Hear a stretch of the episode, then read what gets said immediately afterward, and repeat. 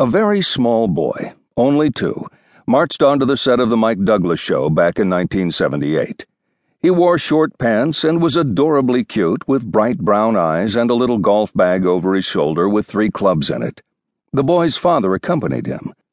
This tall, good looking black man sported a red turtleneck, gold chain, and an afro in the Mod Squad style of the 1970s. Ladies and gentlemen, Earl and Tiger Woods, announced Mike Douglas, the host of what was then America's most popular daytime talk show. His eclectic roster of A list celebrities included the likes of John Lennon, John Wayne, Malcolm X, Frank Sinatra, and the yippie anarchist Jerry Rubin. The tall, affable host had his own fans. The only white man who ever made me moist, according to Eddie Murphy's randy 300 pound grandma character in The Nutty Professor. Two Hollywood legends, Jimmy Stewart and Bob Hope, co hosted the day the toddler Tiger appeared. It made for a funky, crazy quilt of Americana, the two aging white movie stars looking a bit awkward in their sidekick roles, the tiny Southern California golf prodigy with his black father and Thai mother the studio audience laughed and applauded when the small boy gripped a club and smacked the ball straight into an indoor net. That Tiger was a little brown kid in what most Americans still thought of as a lily white sport only added to the novelty. Surely few viewers realized that they were witnessing a handover of the celebrity superstar baton. This toddler was not to be one of those child prodigies who flames out under unbearable expectations. Tiger would become perhaps the greatest golfer ever, and among the world's most famous faces. By his early 30s, he was a one man multinational company with enormous tournament winnings, corporate endorsements galore, the Tiger Woods EA Sports video game franchise, and numerous other ventures. Forbes magazine heralded Woods as the first athlete to earn $1 billion. He and his blonde haired, blue eyed wife, Elin Nordegren, seemed the poster couple for a shiny new post racial America with their two young children, two dogs, and the fabulous riches of Tiger's golfing empire.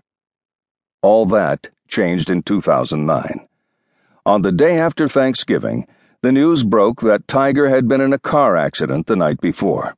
He'd crashed his black Cadillac Escalade into a fire hydrant just beyond the driveway of his and Elin's luxury home in a Florida gated community. Only a few days before, a story in the National Enquirer had linked Tiger to a New York nightclub hostess.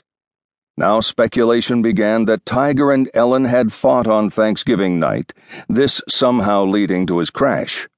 In the following weeks, in fact, more than a dozen women came forward with tales of trysting with Tiger, among them a former reality show contestant, a waitress, and a lingerie model. The scandal became headline news in People, U.S., and Inside Edition, as well as in supposedly more highbrow publications like the New York Times, not to mention fodder for countless jokes, blog posts, chatroom debates, and family conversations over holiday dinner. A Google search for Tiger Woods scandal quickly generated over 1 million hits. That a famous golfer's sex life should have garnered more coverage than, say, the latest about global warming or the war in Afghanistan was a peculiar and perhaps disturbing sign of the times. Millions followed Tigergate's latest twists, but others were indeed disgusted that it received so much attention and attempted to ignore the whole affair. As an anthropologist, however, I had a special interest in Tiger's troubles. I teach a class about the anthropology of sports and, coincidentally, had been doing research about golf's strange, sometimes surprising role in modern American society.